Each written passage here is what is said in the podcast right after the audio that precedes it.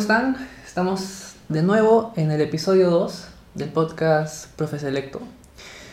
Este episodio se llama Alimentación en la etapa escolar y hemos invitado a Katy Ponce. Ella es health coach y conferencista, fundadora de Liviandad. Y pues, ¿qué tal Adrián? Bien, Mauricio, acá con nuestra gran invitada Katy, que nos va a contar un poco cómo, cómo relacionar esta etapa escolar tan difícil eh, con la nutrición, qué deberíamos de comer, cómo, cómo asociar el estrés con una, una mala alimentación quizás. Nos vas a contar más o menos de qué trata el Health Coach y tu proyecto de liviandad. interesante, interesante, ¿no? Sí. A mí me gusta la idea porque yo estoy interesado, tú sabes, en lo del deporte y tú también. Con la claro, de hecho. A veces pasa que también te enfermas por no comer bien. Exacto. Y bueno, Katy, ¿cómo estás? Bueno, súper bien, gracias por venir. Eh, emocionada por compartir algo de lo que he aprendido en este tiempo. Y bueno, maravillada con su proyecto porque tocar pues la, la etapa escolar, la etapa universitaria, y ver que esto se relacione pues con la alimentación y sobre todo con la parte emocional que acompaña la alimentación, que ya hemos estado hablando un poquito que pues la alimentación es como respirar. Entonces, tocar algo tan importante en el desarrollo del ser humano y enfocarlo en la parte escolar y, llevarlo pues a, no sé, a padres o a personas que estén en esta etapa escolar universitaria es valiosísimo. Así que los felicito por tocar este tema tan bonito. gracias, gracias. Gracias, Katy. bueno, cuéntanos de qué trata el Health Coach y tu proyecto Liviandad. Bueno, les cuento. El Health Coach es bastante nuevo en, Perú, en Lima. Eh, ya en otros países se ha desarrollado un poco más. Pero lo que hace un Health Coach es ver la parte emocional de la alimentación. Para ponerlo así súper práctico, responde preguntas como que, oye, yo ya sé qué cosa es sano, qué es nutritivo, ya sé cómo debo comer, pero no como así. O sea, ya, ya sé que carbohidrato, este, proteína y las verduras, pero, pero no como así, ¿qué me está pasando? Entonces ahí ingresa el Health Coach. O ya sé que debo hacer ejercicio todos los días, pero no lo estoy haciendo. ¿Por qué? si ya sé que lo debo hacer. Mira, todo, mira todo el mundo creo que relaciona eso, ¿no? Comer poquito, comer verde a lo sano. Verduras. Y hacer un montón de verduras, ¿no? Y hacer un montón de ejercicio. Y creo claro. que pues, no es la solución, ¿no? no es la Sí, o sea, o, o, todos tenemos esa información. O todos tenemos esa información. O sea, ya el tema nutricional es, es abierto. Tú entras a internet y te dicen come sano, come verde, come siglo, lo que tú me dices, ¿no? Haz deporte y esto. Pero, eh, ok, tenemos el conocimiento, pero la parte emocional no nos acompaña a que ese conocimiento se integre. Por eso es tan importante la emoción dentro del aprendizaje porque de nada me sirve a mí leer algo si yo no lo voy a incorporar en mí, no, no se va a hacer efectivo. Entonces ahí es donde interviene el health coach. O preguntas como, em, sé que más o menos saludable es comerme una barrita de este chocolate tan rico, pero ¿por qué me como tres o cuatro? Ah. Entonces, para resolver toda esta emoción que acompaña nuestra alimentación es que nace el health coach. Un coach es un especialista en emociones y no es especialista como que él, él tiene todo el conocimiento de la emoción, es especialista en hacerte preguntas para que dentro de ti mismo encuentres las respuestas que hacen que, que, ocurran diferentes acciones en tu día, ¿no? que tomes diferentes decisiones en tu vida. es, un especial, es, un, es un gran interrogador y así es como va generando más conocimiento. Sí, había escuchado que hacen las preguntas exactas para que tú puedas sacar lo mejor de ti y darte cuenta de qué problemas está sucediendo, por qué, por qué no como bien, si yo sé que tengo que comer así o, o por qué, digamos, este, si tengo que hacer deporte, ¿por qué no lo hago? O sea, te vas dando cuenta quizás eh, cómo, cómo, tu cómo tú sabes qué tienes que hacer, pero no lo haces. Exacto, sí, eso es lo que ocurre. Y, este, y el coach tiene una relación horizontal con su coachee, que es la persona que normalmente viene a la consulta. Con su coachee. Coach. Coach, es coach y coachee. Ya, sí. no, sabía ese término. Sí, por ahí lo había escuchado, sí. Coach y coachee. No tiene pacientes, es, su ah, Claro. Y, este, y su relación es súper horizontal. O sea, no parte de que el coach tiene el conocimiento, porque el coach Como sabe... un doctor, un médico, una cosa así. El coach sabe que el conocimiento viene del coachee. Nadie más que él conoce su cuerpo, nadie más que él sabe qué alimentos le van a ir bien y qué mal porque todos los seres humanos somos diferentes. Mm. Ahí me puede caer mal el trigo y a ti te puede caer mal la palta. Claro. Sí, pues. O la lactosa o cosas sí, así. exacto. Mm. Y en, en, la vida también. O sea, nadie más, nadie más que tú sabe qué es lo que le está ocurriendo. Pero siempre necesitamos de la mirada del otro para que pueda generarte aquellas preguntas que quizás tú no te atreves a hacerte. Claro, claro, nadie se conoce mejor que tú. Sí. Y, y, como tú dices, ¿no? Es como una guía. Guiarlo a que se escuche, no sé, que, que se entienda, ¿no? Que sí, exacto. Y ese es el coaching, por eso se genera una dinámica de conocimiento, tanto para el coachee como para el coach, porque yo aprendo de cada persona que se sienta aquí. Interesante. Claro. También nos pasa que en las clases particulares que damos, también como estamos relacionando con los chicos, aprendes en, en cada pregunta que ellos te hacen, ¿no? Te hacen reflexionar, te hacen ver la forma, una forma distinta de cómo hacer algún problema o resolver algo, ¿no? O sea, esa relación que tienes con, las personas es, es muy buena porque cada día vas a ir mejorando, cada día supongo que también te ayuda para hacer tu blog que tienes. Este, y bueno, también queríamos preguntarte sobre liviandad. Sí, sí, bueno, les cuento. Eh, liviandad es un proyecto personal, o sea, hoy trabajo yo en liviandad, pero la idea es que personas quizás nutricionistas puedan especializarse en coaching, más adelante hacer una certificación para ellos, mm. dirigirla yo y que puedan tener también la parte emocional de la alimentación, porque el coach no viene a, o nutricionista o coach, no. El coach viene a ser un complemento al, al nutricionista convencional, que es el que tiene toda la sabiduría. Eh, yo no hago una dieta, por ejemplo, el nutricionista sí hace una dieta. Yo apoyo en el tema emocional. Entonces, liviandad nace así, como eh, un apoyo emocional para ver ámbitos eh, para ver alimentación y el ámbito general de las personas en su bienestar, porque hay otras, otras cosas que acompañan al bienestar de las personas además de la alimentación, la calidad del sueño, mis relaciones con otras personas, Em, los movimientos que hago, que, que, elijo hacer, cómo me muevo. Eso también acompaña mi bienestar personal. Entonces, em, como les contaba hace un ratito, eh, yo tuve problemas de alimentación complicados, emocionales, y en el descubrimiento de qué me está ocurriendo es que encontré el health coach y quise que esto no se quedara en mí, que pueda estar al servicio de más personas para que entiendan un poquito eh, qué es lo que les está ocurriendo emocionalmente que hace que coman o que toman, que tengan las elecciones de alimentación y de bienestar que tienen. Así que así nació Liviandad. Y Liviandad les cuento el nombre. Viene de liviano, eh, es todo lo contrario a la gravedad. La liviandad es ver el lado eh, que fluye de la vida. Y justo tú me decías algo de, un, de una frase que había colocado en, redes. ¿Cuál era? La, frase, la frase de Instagram. Que, me... justamente en Liviandad. sí, en Liviandad. Nos pareció muy interesante, ¿no? Que es, la comida no es tu enemigo. Controlarla te pone fuera de control. Exacto. Cuéntanos de qué trata esa frase. Y ahí justo decía, menciona esa frase por liviandad, porque eh, la comida te acompaña, o sea, es como respirar, es como, no sé, caminar, como sudar, o sea, todos los días tenemos que comer, es una necesidad, biológica. Y no, no, tiene que ser una guerra, o sea, no es eh, restringirte a algo que no te gusta hacer.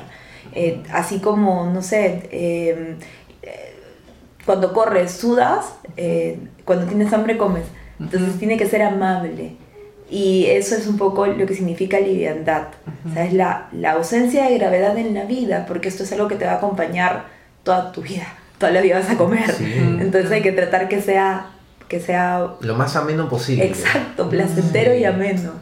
Y cuando tú comienzas a controlar la comida, que es lo que un poco señalo en esa frase, eh, eso te pone fuera de control, porque no es algo que deba ser así, es algo más intuitivo. O sea, podemos confiar en que, en que nuestro cuerpo tiene la sabiduría necesaria para elegir nuestros alimentos.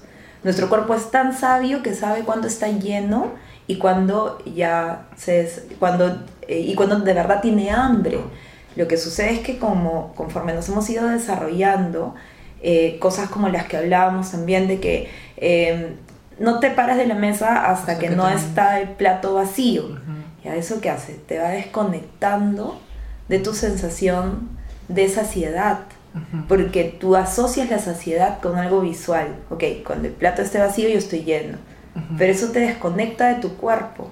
Porque aprendes a no saber. desaprendes a conectarte con tu, tu sensación de, de ya estoy saciado. En cambio, los animales y nosotros somos animales, eh, saben cuándo están llenos y cuándo tienen hambre. O sea, tú no es pues a un, no sé, pues a una ovejita yendo al nutricionista para que le indique qué es lo que tiene que comer mañana. no, o sea, son... Eh, lo hacen súper intuitivo. Exacto.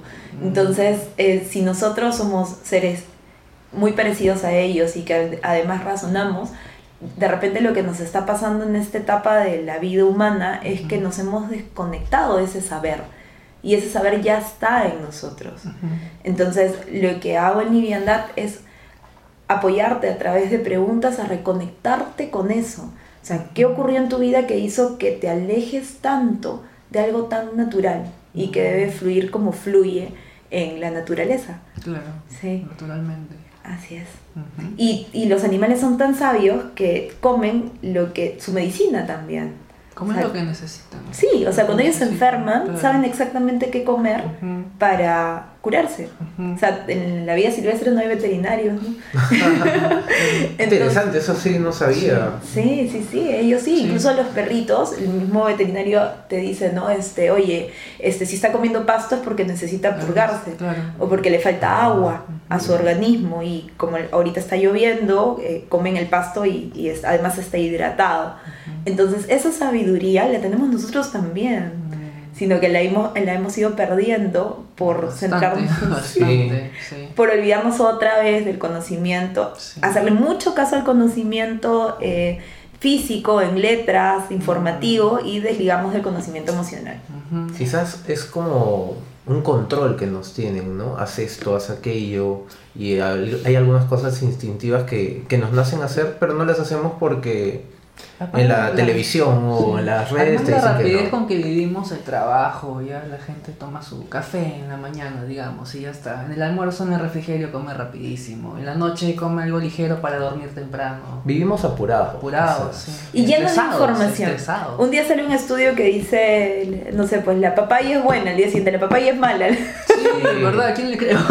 no sabes, Eso es verdad, eso sí. Y no, no, hay que, no hay que no validar la parte científica, nos ayuda un montón. Pero tampoco hay que olvidar de la parte conexión. Ok, la papaya es mala, ya, pero mala para mí. O sea, yo como, como reacciono con ese alimento. Y a veces es un conocimiento más de uno mismo. Es como que no perderlo. No, estamos tan bombardeados de información que nos vamos alejando de eso. Y es como que volver a conectarnos con nosotros. Y bueno, está bien que haya tanta información, pero no olvidar que eso tengo que ver si hace match o no hace match conmigo, ¿no? con mi individualidad. Claro, claro. Eh, bueno, Katy, tú sabes que nuestro proyecto va orientado pues a, a jóvenes en etapa escolar, a preuniversitarios, incluso a algunos universitarios ¿no? que necesitan algún apoyo. Eh, no sé qué, qué opinas al respecto, cómo podemos llevar la filosofía de liviandad a lo que es a, a los niños, a los escolares, ¿no? a la gente joven. ¿Qué opinas? ¿Qué, qué, qué me parece súper interesante. Mira, este, vamos a, partirlo en dos. Primero en la etapa escolar. En la etapa escolar, los padres son los que dirigen tu alimentación.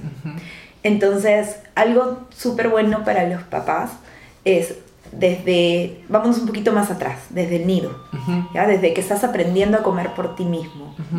Em, lo que normalmente usamos, hacemos es que queremos que alguien tan pequeñito hablo de la primera comida al año, eh, quiera eh, relacionarse con la queremos que se relacione con la alimentación como nos relacionamos nosotros. Entonces le ponemos un tenedor o una cuchara.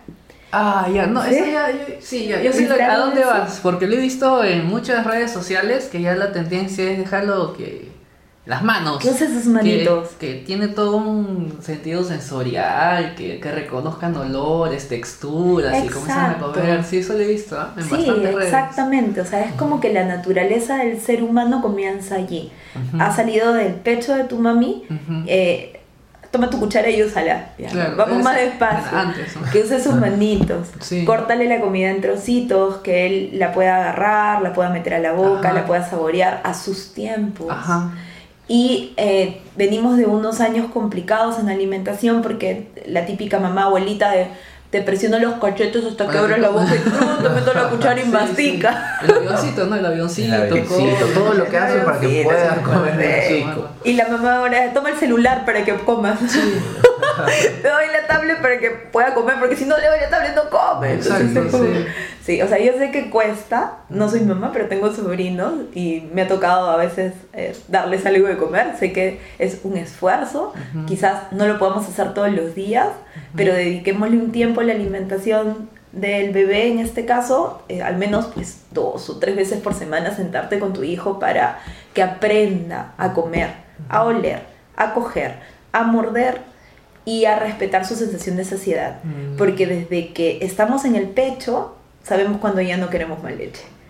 el bebé ya no la toma, ya no la toma, no la quiere, pues, ya se llenó.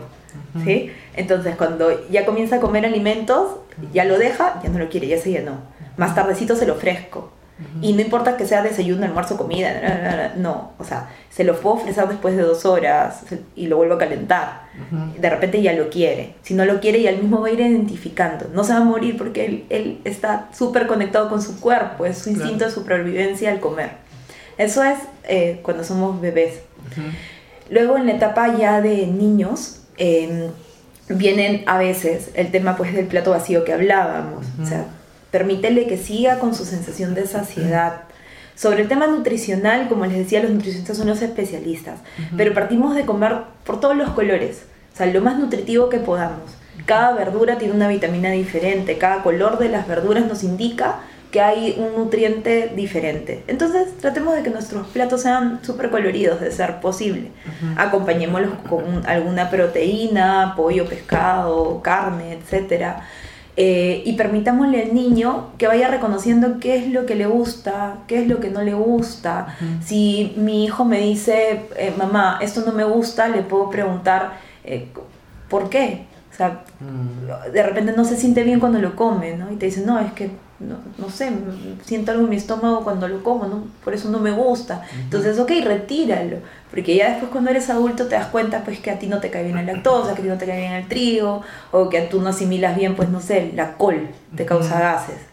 Entonces, permítele que desde que es niño eh, reconozca qué cosas no le caen bien. Y bueno, ese día lo quitas del plato y lo puedes poner la próxima semana pero ya él va a ir identificando si está, si, si va en concordancia con su cuerpo, si en realidad le causa bienestar o no. Es como que generar un poquito más de libertad en la, en la comida. Otra cosa que podemos hacer como padres es tratar de no generar un vínculo entre el premio y el dulce. Ah. Porque las, el dulce eleva nuestra serotonina, nos vuelve felices y eso está súper bien pero como papás podemos generar una adicción cuando le decimos al niño, termínate, si no te terminas el segundo, no todo el postre. Entonces el postre comienza a ser un premio. O mira, te traigo un chocolate. Has sacado buenas notas, toma tu sí, toma tu chocolate. Te has portado bien, te has ganado tu chocolate. Exacto, llega la tía llena de chocolates en los bolsillos. ya te trae chocolates. Entonces, ¿cómo no vamos a relacionar el chocolate o el dulce al cariño, al amor? Mm. Porque es así como nos han tratado desde niños. Entonces, seamos conscientes de esa relación y, y y lo que sucede ahora es que no necesariamente el chocolate es chocolate. Eh, de repente es más azúcar que chocolate, está lleno de químicos. No, es realmente chocolate. No es realmente chocolate. Chocolate no chocolate. Dicen lo que es muy bueno es el cacao, ¿no? Sí, el cacao, es súper bueno. Te da mucha energía. Sí, sí, sí, es buenísimo. Sobre todo en estas épocas de invierno, eleva tu temperatura, este, es, riquísimo. Yo, al menos tomo chocolate caliente dos veces a la semana mm. y viene endulzado con su azúcar de coco, pero es algo pues que mm. además te nutre, ¿no? ¿Azúcar de coco? Sí, ah, sí, hay azúcar de coco. Tiene bajo índice glicémico. Sí, sí, sí, súper rica. ¿Sí? rica, sí, sí, mm. parece azúcar normal, ah. pero es coco que lo han deshidratado y, endulza el coco, ¿no? Entonces, eh, en esta etapa de la niñez, eh, como papás, es como que elegir eh, qué relación va a tener mi hijo con, su alimentación, ¿no? Como que yo soy el guía para él. Entonces, como guía, si lo quiero premiar, lo premio con algo que lo nutra. O sea, que no solamente le sepa rico, que también lo nutra, pero principalmente lo premio con afecto, con palabras, con abrazos, con amor. Y ya después saco el chocolate como última herramienta, ¿no? Y, no quiero que se malinterprete de que está mal comerte un chocolate envasado con químicos y todo. No está mal. O sea, no es la alternativa más saludable, pero si te comes uno a la semana, dale, cómetelo con gusto, no sientas culpa, no, lo, no lo taches, no, no, es el demonio el chocolate, no. No lo comas llorando. Está bueno. Está bueno también. Lo que está un poquito más complicado es que eso sea tu elemento de cariño. Y eso se forma desde la niñez instintivamente ya, cuando estamos grandes, ya nos pasamos a la otra etapa, eh, a la universidad, por ejemplo, y estamos recargados de, de, cosas, de exigencia, porque, de estrés, porque no hay que negar que, bueno, en, la etapa universitaria y escolar... Muchas amanecidas. Exacto, y todos tenemos que aprender lo mismo. O sea, ahí no es, este, tú eres bueno en, en matemáticas, ¿no? Ya, tú solamente matemáticas. Tú eres bueno en lenguaje, ya, tú matemáticas no vas a ver, no. Nuestra nuestra currícula académica para todos es la misma. Te metiste a estudiar ingeniería, todos los cursos son los mismos para ti que como para tu compañero, independiente de las habilidades que tengas. Ok, eso va a generarte estrés. O sea, te va a fastidiar hacer algo que no te gusta. O sea, eso va a ocurrir. Pero puedes tratar de que esto sea lo más ameno posible. Mm. ¿Cómo? Bueno, pensando que es algo temporal, que no es necesariamente lo que te vas a dedicar, ese curso que te cuesta tanto, no vas a verlo más que seguramente seis meses, puedes ser mm. consciente de eso y acompañarte en que, ok, termino de, hacer este curso eh, que, que me cuesta tanto hacer, pero bueno, más tarde veo el curso que de verdad me gusta o no sé, veo la serie que yo quiero y busco elementos que hagan que el placer igual esté presente en mi vida, además de la exigencia de este determinado curso. Y en la parte de alimentación es, y estoy consciente que esta ansiedad que me genera aprobar o no el curso, porque la ansiedad es... Eh, qué va a pasar después. ese, es lo, que te causa ansiedad, es el futuro y, y el, tu desconexión con el presente. Entonces es, eh, no necesariamente me voy a refugiar en la comida para suplir esta necesidad de saber qué va a pasar después, que es lo que genera que muchos universitarios eh, coman como que por impulso, ¿no? Y ahí quería comentarles que hay un estudio eh, que se hizo en el 2012 en el Departamento de Nutrición de la Universidad de Rhode Island. Y el estudio se llamó Percepciones del comportamiento emocional del comer. Un estudio cualitativo en estudiantes universitarios. Bueno, el resultado alojó que los estudiantes en edad universitaria, desde que empezaban la carrera hasta que terminaban, subían en promedio 5 kilos. Y mm. cuando comenzaron a indagar eh, y hacer entrevistas para saber qué emociones acompañaban a esta subida de peso. En el caso de las mujeres, por ejemplo, todas decían que era el estrés. Mm. Y es que la etapa universitaria, por lo que les comentaba antes, está cargada de estrés. Sí, claro. Y para, para aliviar ese estrés, tu cuerpo busca serotonina. Mm. ¿Y, ¿Y qué produce serotonina? La sensación de placer. ¿Y qué te produce placer? Casi siempre tu placer alimenticio está en el azúcar y en las grasas. Pero en las grasas esas ricas, ¿no? La, papa frita, la hamburguesa, el sanguchón. Exacto. Entonces, entonces eh, y el caso de los hombres, por ejemplo, señalaron que fueron provocados por el aburrimiento o la ansiedad y cogían la comida como una distracción. O sea, es como el sedante. Y eso está bueno siempre y cuando seamos conscientes de que nuestro cuerpo lo está haciendo así para elevar nuestros niveles de serotonina y compensar esta sensación de estrés, culpa que estamos sintiendo. Entonces, em, yo invito un poco a, las personas que están atravesando esta etapa escolar y universitaria a que hagan como que una reflexión y estén un poquito más conscientes de que los hábitos de alimentación tienen que ver muchísimo con la parte emocional. acuérdense de este estudio y hay muchos estudios más que relacionan al ser humano y su alimentación con la parte emocional. Entonces, yo creo que ya siendo un poco conscientes de que es de cómo funciona nuestro organismo, podemos tomar acción y reemplazar la comida no tan saludable, quizás por algo que me nutra más, para empezar, y quizás después por algo que me genere placer, que no necesariamente sea comida.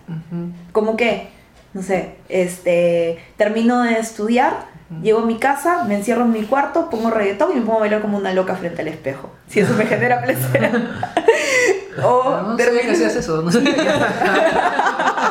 Yo sí lo hago hasta ahora, hasta ahora. En la etapa universitaria también. Porque es lo que me gusta. Pero bueno, a ti de repente te gusta el tenis, tú me estás hablando de tu deporte. El parkour. El parkour. Deporte, eh, pues. Y es como que buscar qué le puede dar placer a mi vida. Te desfogas y te sientes contento haciendo claro. eso. Es, chévere, es, es, tu, tu relax. a mí me pasa que cuando voy al gimnasio es estoy de mejor humor. Eso. Sí, llego a mi casa y soy muy feliz así, compro chocolate, ah no, creo que no puedo decir eso. dale, dale, dile, no, dile. No, se edita, se edita. Se No hay problema. Hiciste caer a alguien, ¿no? Sí. Pero bueno. Pero te hace feliz. Me hace muy feliz. Pero a mí me pasaba algo distinto, no sé, es... Y a mí me gusta jugar mucho el básquet, y, y, pero para mí hacer básquet me desgastaba. Quizás era un tema nutricional porque era más físico, más correr. En cambio en el gimnasio me da este, no sé, liberaba. Es que eso es tu algo. Y no si lo haces a tus tiempos también. Sí. Y después descansar liberaba, lo que quieras, haces. Liberaba estrés. Llegaba muy bien. Necesitaba esa dosis de ejercicio para poder hacer bien mi semana. Yo dejo de hacer eso y me va mal en el trabajo, en mi casa, todo. Y yo sé qué tengo que hacer para solucionarlo. Sí. Mm. También te quería hacer una pregunta. a mí me pasó de que en la etapa para entrar a la universidad me dio gastritis y no fui el único. Eh, la mayoría que estábamos ahí, como era tanto el estrés por, por saber las preguntas, eh, nos, nos, daba gastritis, quizás porque no comíamos a nuestras horas. Eh, ¿Podrías comentarnos algo sobre eso? Sí, claro. Mira, en el coaching vemos todas las enfermedades como un tocar tu puerta, son síntomas. Y cuando aparecen es que te están diciendo algo sobre ti. Eh, y tratamos de separarlas, o sea, de alejarnos un poquito del lado físico. Porque te podemos decir, ok, tú tienes gastritis porque no comes a tus horas. Pero también te puedo decir, tú tienes gastritis porque estás desconectado de ti mismo. Porque no le has prestado atención a tu sensación de, esas, de, de, de querer alimentarte. No le has hecho caso a tu hambre. O sea, ¿qué ha hecho Adrián que en esa etapa de tu vida eh, tú te desconectes de ti? ¿Qué importaba más que tú en ese momento? ¿Sí? O sea, ¿qué hace que te exijas tanto que, que, que algo sea más importante que tú mismo? ¿Sí? Y es como que ver este, este, este síntoma, porque el, cuerpo recién se enferma cuando ya no sabe cómo decírtelo. O sea, cuando no lo estás escuchando primero viene como... Te manda como alerta, ¿no? Alerta. Oye, tienes que comer, te estás cansando, ¿no? Te estás desgastando. Y tú no le haces caso por querer seguir avanzando, por estar apurado, por no organizarte también. Porque a veces tienes un examen el día siguiente y no has estudiado. Y este, estás todo apurado por estudiar y te olvidas un poco de la alimentación con tal de cumplir. Eso es verdad, como que se te va el hambre. si tu mente está ocupada en otra cosa que hasta que se te va el hambre. Sí, eso me ha pasado. Eso me ha pasado. Y por ejemplo, una pregunta en coaching puede ser, ¿cómo te relacionas tú con la sensación de suficiencia? ¿O cómo te relacionas tú cuando te sientes insuficiente? Mm. ¿Qué hace que eh, un tema de, educativo sea más importante que tu propio bienestar, tu propia vida? ¿O cómo pretendes cumplir si no te tienes a ti mismo primero? Entonces, em, como decías, ¿no? el cuerpo te va tocando la puerta hasta que ya pues te lleva al hospital con un dolor insoportable en el estómago. ¿Y qué va a pasar en ese momento? El médico o, o ya tú mismo y tu familia te van a decir, Adrián, deja lo que estás haciendo, descansa y come, porque no vas a poder seguir. Entonces, el, el, cuerpo es así súper inteligente, ¿no? Mm. O sea, justo te va a mandar a una enfermedad para que aprendas algo. Y lo más maravilloso que te pueda pasar en ese momento es decir, oye, yo primero tengo que estar bien para poder rendir académicamente. O sea, sí, eso también te iba a comentar, o sea, lo mejor de una persona tiene que ser su salud para que pueda hacer todas las actividades que tienes. También tenemos alumnos que son deportistas destacados, un alumno de, la selección de handball, eh, y entrena mucho, entrena como tres horas y media cada día, se exige. Y obviamente tiene que tener eh, una alimentación bien balanceada en sus horarios para que pueda para que pueda rendir si no no se levanta el día siguiente. Porque tenemos el colegio y el deporte. Y cómo, cómo lo vinculamos no cómo tenemos ese desgaste físico y ese desgaste mental en el colegio no queríamos también saber tu opinión sobre eso el desgaste físico y mental. Cómo lo cómo lo relacionamos cómo hacemos que esto sea un balance Sí, mira, o sea, lo primero es como que es conectarnos con nuestro cuerpo. O sea, partir de que él tiene la sabiduría. Tú tienes que cumplir con un tema académico en esa etapa de tu vida, pero presta atención a las señales en las que el cuerpo pide descanso. O sea, quizás después de comer necesitas una siesta de 20 o 30 minutos para poder seguir a tu siguiente actividad. Eh, en el, cuando vas a comer, dedicarte solo a comer, o sea, eh, tratar de que ese espacio sea tú, tu comida, tu alimentación, y olvidarte en ese rato de, que tienes que presentar algo o que después tienes que ir a, hacer un tema físico. Y tratar de que tanto el tema académico como el tema físico sean, estén relacionados más al disfrute. O sea, ok, estoy en una etapa universitaria de exigencia, pero esto es algo que no se va a repetir otra vez en mi vida. Entonces, ¿qué puedo hacer para disfrutarla más? Y en el deporte lo que yo les decía, ¿no? Este, hace un rato, los mejores atletas son aquellos que están conectados con el disfrute mientras que lo realizan. ¿Se han visto a Bol correr? Claro. claro. Ah, no hay nadie que lo disfrute más. feliz mirando hacia atrás que están todos ahí, atrás de él. Entonces, esos atletas están súper conectados con el disfrute. O sea, esa emoción consigue en tu vida resultados maravillosos. Hace un rato también conversábamos de tu, de tu blog y, y, lo bien que te había ido con eso. Porque obviamente es tu pasión entonces, cuando disfrutas algo, lo haces genial. Y esa es la emoción más bonita que puede acompañar el, lo que queramos hacer en nuestra vida. ¿no?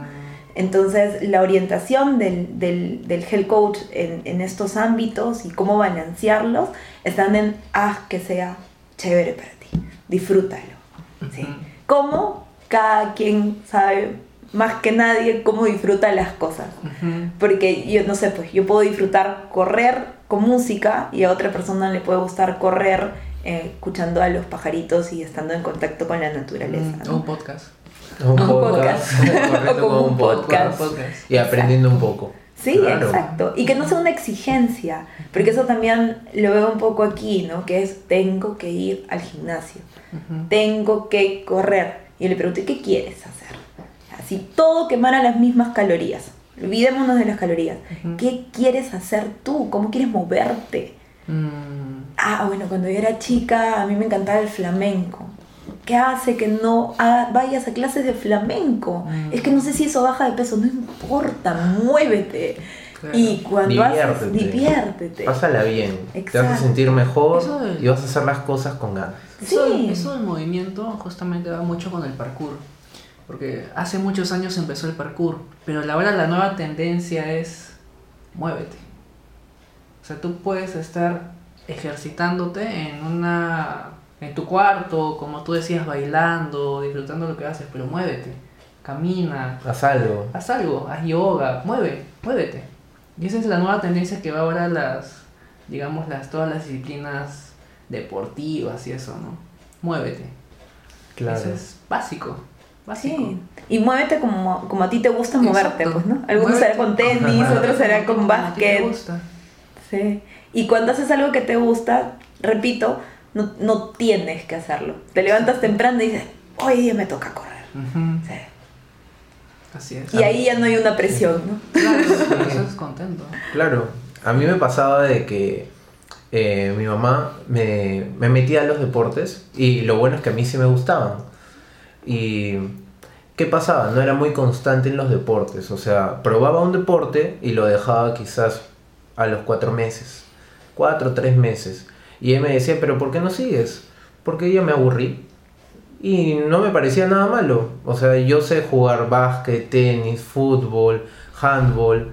Y yo no soy el mejor jugador en ninguno de esos deportes, pero me gusta hacerlos. No me gusta hacerlo por, como un profesional que tiene que dedicarse a eso, pero me gusta la variedad en ese caso.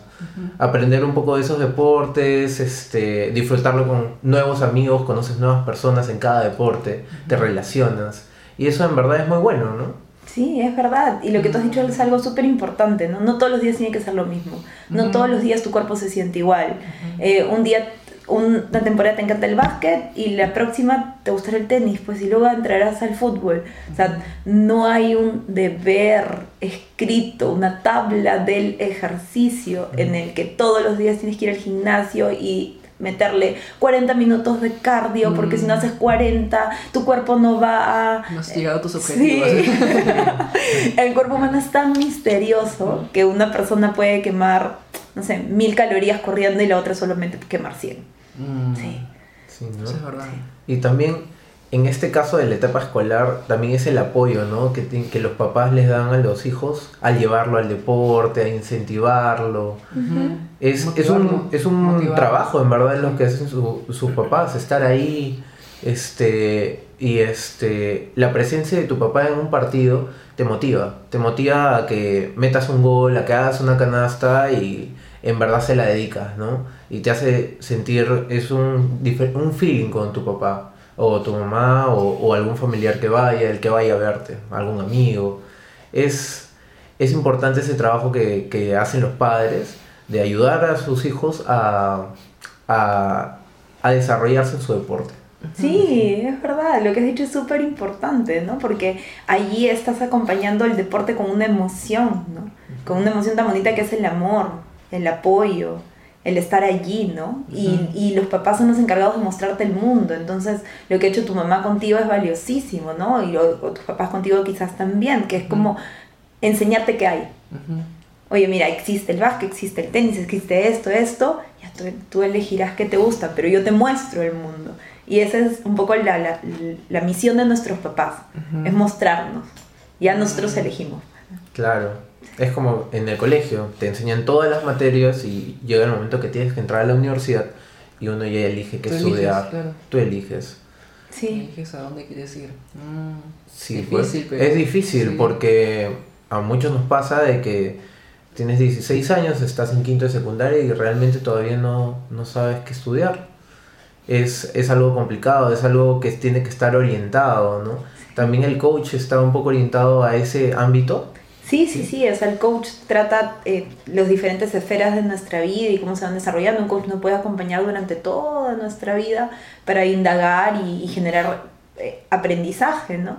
Y ahí es como que, bueno, el, elegí pues ingeniería, pero de repente no me terminé desarrollando como ingeniero y mañana me di cuenta que mi, mi pasión era pues el arte y pasen unos años más y a los 60 me di cuenta que tengo un talento para cantar increíble y de pronto me vuelvo famoso. O sea, historias de vida sí, tenemos un montón.